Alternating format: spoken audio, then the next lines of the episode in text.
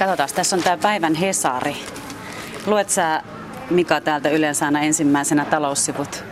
En, mä luen ensimmäisenä yleensä tästä tota, pääkirjoituksen ja sitten tämän ää, kolumnin paikan. Talousasioita en seuraa Helsingin Sanomasta niin pääsääntöisesti, tai se ei ole mikään se keskeinen lähde. Että, että, no okei, okay, jos mä rehellinen, niin kyllä mä toisena katon talossa. Joo.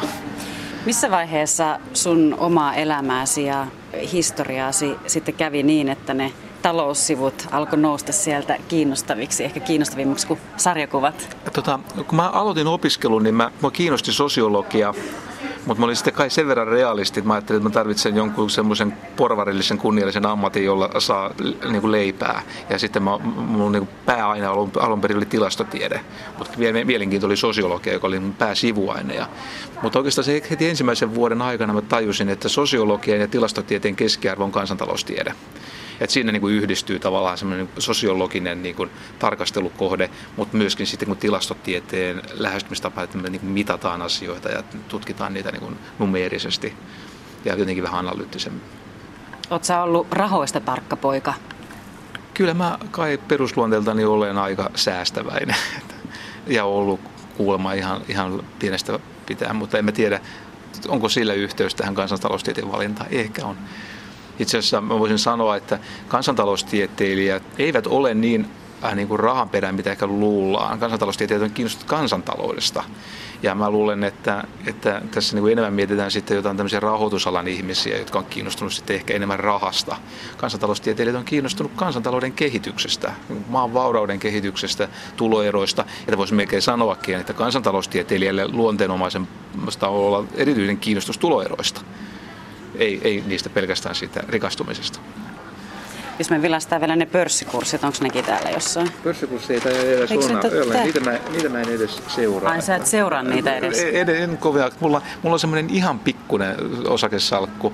Se, ymmärtääkseni sen, sen, sen vähän sijoitustoiminnan, mitä mä oon 20-vuotiaasta lähtien tehnyt, niin mä oon varmaan häviöllä. Että mä ostin all time high aikana Enso Kutsaittia silloin joskus 87 ja siirsin mun noin kesäopintorahat. Mä olin asfaltitöissä neljä kuukautta. Mulle kertyi jonkun verran sinne niin kuin urakkapalkasta töitä ja mä sitten viisaasti sijoitin ne Ensokutseitin osakkeisiin merkittävän osan niistä. Ja sitten se pörssi romahti siinä ja siinä niin kuin meni mun iso osa mun kesäsäästöistä. Et tälle, mutta silloin mä en ollut vielä kai kansantaloustieteilijä kunnolla, että mä olin vasta aloittelemassa opintoja. Mä olin laskenut sen varaa, että mä saan hirvittävän hyvät vinkit sulta ja rikastun. Joo, nyt lasket väärin. Me istuskellaan tällä hetkellä täällä Jyväskylän yliopiston kupeessa. Me ollaan tässä Alban ravintolassa ja tämä on ilmeisesti Mika Maliranta aika tuttu paikka sulle. Joo, tämä on tuttu paikka sen takia, että mun niin päätyönantajahan on ETLA, elinkeinoelämän tutkimuslaitos, jossa mä oon niin 80 prosenttisesti töissä. Ja täällä mä oon täällä Jyväskylässä niin 20 prosenttisesti, joka tarkoittaa käytännössä, että mä oon tämmöinen niin sanottu matkalaukkuprofessori. Että mä käyn vaihtelevalla frekvenssillä ja vaihtelevalla intervallilla täällä tota, Jyväskylässä. Tämä on mun kantapaikka, tämä Alpa, sen takia, että mä asun tässä hotellissa. Mulla on semmoinen sopimus, professorin sopimus, että on vähän kohtuullistettu hinta. Sen takia mä täällä aika paljon tässä kahvilassa istun tota, ennen luentoja luentojen välillä ja niiden jälkeen. Tässä on ihan mukavat maisematkin, kun nuo ikkunat antaa tonne Jyväsjärvelle. Joo, tuossa on itse asiassa, mulla on aika, aika usein on itse asiassa hotellihuone vielä tuonne, tuonne suuntaan. Että joo, kyllä se on inspiroiva näköala siinä. Ja sitten tässä on sauna ja tuossa on laituri, jossa on tota, tosi hyvä vilvoitella saunan jälkeen. Että siinä voi miettiä muutakin kuin talousasioita. Onko se tuossa se sun laituri? Joo, tuossa on tuo laituri, joo. To, to, tosi, tosi makea. Tota. Läheksä usein kävelemään tänne rantaan ja pohdiskelemaan asioita? No, tähän rantaan mä en kovin paljon käve, kävele, mutta tota, kyllä mulla niin toimistolla aika usein on se, että kun jos kirjoittaa, niin mä vähän väliä tunnen tarvetta lähteä käytävälle tepastelemaan. Että se, se, se ei ole kauhean ainutlaatuista, se on kai aika yleistä. Mika Maliranta, kun talouskasvu on se sun tutkimusalasi, mitä nimenomaan pengot, niin mitä erityistä sä oot saanut selville tuosta talouskasvusta? No tota, se mihin mä oon keskittynyt niin kuin talouskasvun alalla on se, että mä teen semmoista empiiristä tutkimusta, joka käyttää hyödyksi yksityiskohtaisia yritys- ja henkilötason aineistoja. Ja ennen kaikkea mä oon tutkinut niin sellaista asiaa, että mikä merkitys on esimerkiksi sillä, että markkinoille tulee uusia yrityksiä, jotka ovat tuottavampia kuin ne aikaisemmat. Ja sitten sieltä poistuu tota, heikosti tuottavia yrityksiä. Tämä on niin sanottu luova tuho. Niin tota, se mun tutkimusala on ikään kuin selvittänyt ensinnäkin se, sitä, että miten tätä ilmiötä voi mitata. Sitten mä oon niin mitannut suomalaisilla aivan, aivan poikkeuksellisen erinomaisilla aineistoilla sitten niin kuin tällaisien yritysten vaihtuvuuden vaikutusta tähän talouskasvuun ja sitten myöskin se, että mitkä tekijät vaikuttaa tähän yritysten vaihtuvuuteen. Ja sitten se, mä oon myöskin aika tyytyväinen, että se tutkimus, se, ikään kuin se akateeminen tutkimus, mitä mä tehnyt, niin että se on ollut sillä tavalla soveltavaa ja käytännön läheistä, että tutkimustulokset ovat olleet ikään kuin tämmöisessä käytännön talouspoliittisessa keskustelussa hyödynnettävä. Että se ei ollut, ei ollut puhdasta akateemista niin kuin harrastusta, joka mulla on kuitenkin aika tärkeä, koska mä lähden siitä, että mä oon kiinnostunut niin kuin yhteiskunnasta. Jos sä saisit muuttaa tässä maassa asioita haluamallasi tavalla, niin mihin sä tarttuisit ensimmäisenä, jos no, nyt taloudesta puhutaan? No mä palasin ensiksi tuohon muuttamiseen, että mun mielestä kaikki muuttaminen pitää tapahtua itse asiassa niin kuin dialogin kautta. Eli en mä muuttaisi mitään asiaa, vaan sitten se niin muuttaisi niin kuin, tavallaan mielipiteitä ja sitä kautta muuttuisivat asiat. Että tämä demokratia on sillä tavalla hyvä, koska mikään malli ei tepsi, ellei sille, sille sillä kannatusta. En mä ole sitä mieltä, että asuntotuloa täytyisi ruveta verottaa käyttöön, jos sitä vihataan niin paljon kuin sitä vihataan, vaikka se oikeasti on järkevä.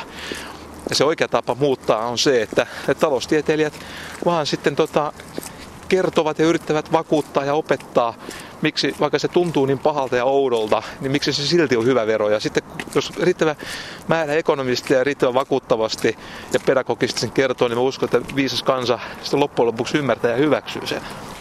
Eikö se ole vähän masentavaa, kun eihän siitä näy kukaan mitään oppivaa, vaikka taloutta on tutkittu ja talouskasvuakin, niin aina valitetaan, että ajat on ankeat. Joo, mutta ehkä se on hyvä asenne, kun on pessimistinen, niin tulee yllätty, positiivisia yllätyksiä. Että, että aina välillä unohtuu se, että kuinka loistavasti asiat on. Kai se on yksi syy, miksi talouskasvu on, että ihminen on aina vähän tyytymätön ja, ja voi tuntua vähän oudolta, kun ajattelee, kuinka paljon keskivertokansalaisilla varsinkin on yltäkylläisyyttä ja ja kyllä me nyt nähdään, kun talousvaikeuksia on ollut Euroopassa, niin että miten se vaikuttaa niin ihmisten suvaitsevaisuuteen. Siitä on aika paljon näyttöä taloushistoriassa, että ihmisen suvaitsevaisuus aina lisääntyy silloin, kun talouskasvu on ollut hyvää. Eli se vaihe, kun kakku, kakun kasvu hidastuu, niin tämä kakujakokysymykset alkaa niin kuin ja tulee tämmöisiä niin kuin väestöryhmien välisiä tota, ristiriitoja.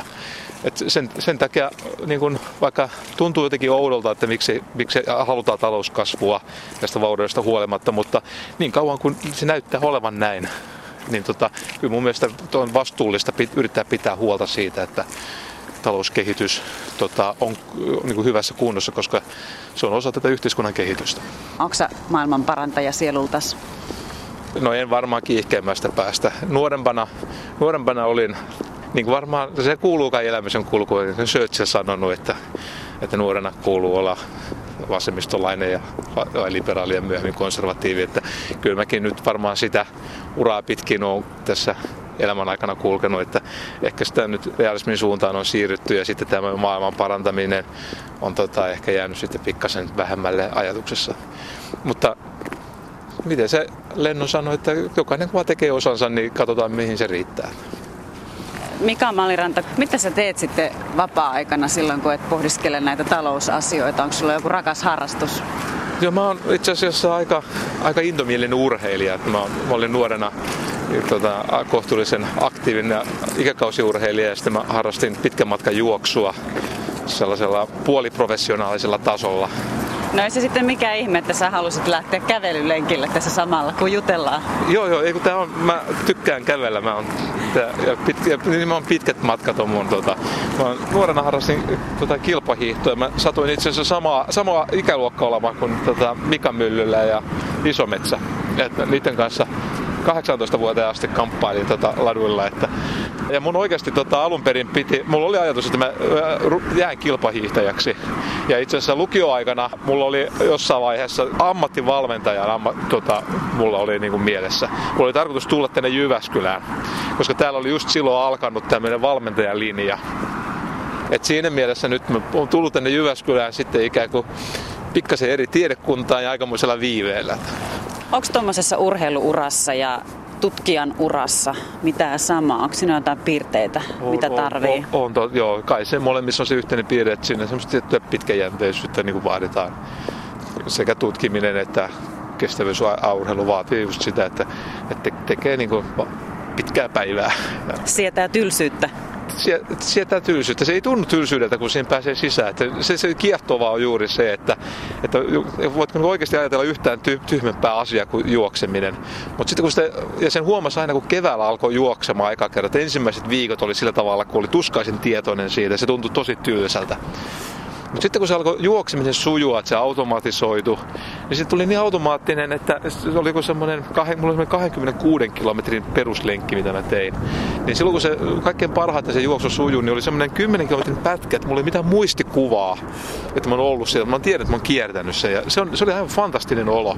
Et silloin sitä on niin oikeasti ollut jossain niin omassa tota, elämässä. Et tutkimuksessa on ihan sama, että joskus kun on jotain tai laskelmia tai jotain tutkimusta tekemässä, se vie niin mukana, että se ajan, ajantaju katoaa, että voi niin kolme neljä tuntiakin mennä, että niin kuin, tota, vaikka, vaikka ulkoapäin katsottua tosi tylsen näköistä, että numeroiden kanssa leikkii. Että, että yllättävän typerän näköiset asiatkin voi olla yllättävän mu- mukaansa tempaavia, kun siihen vaan pääsee sitten sisään.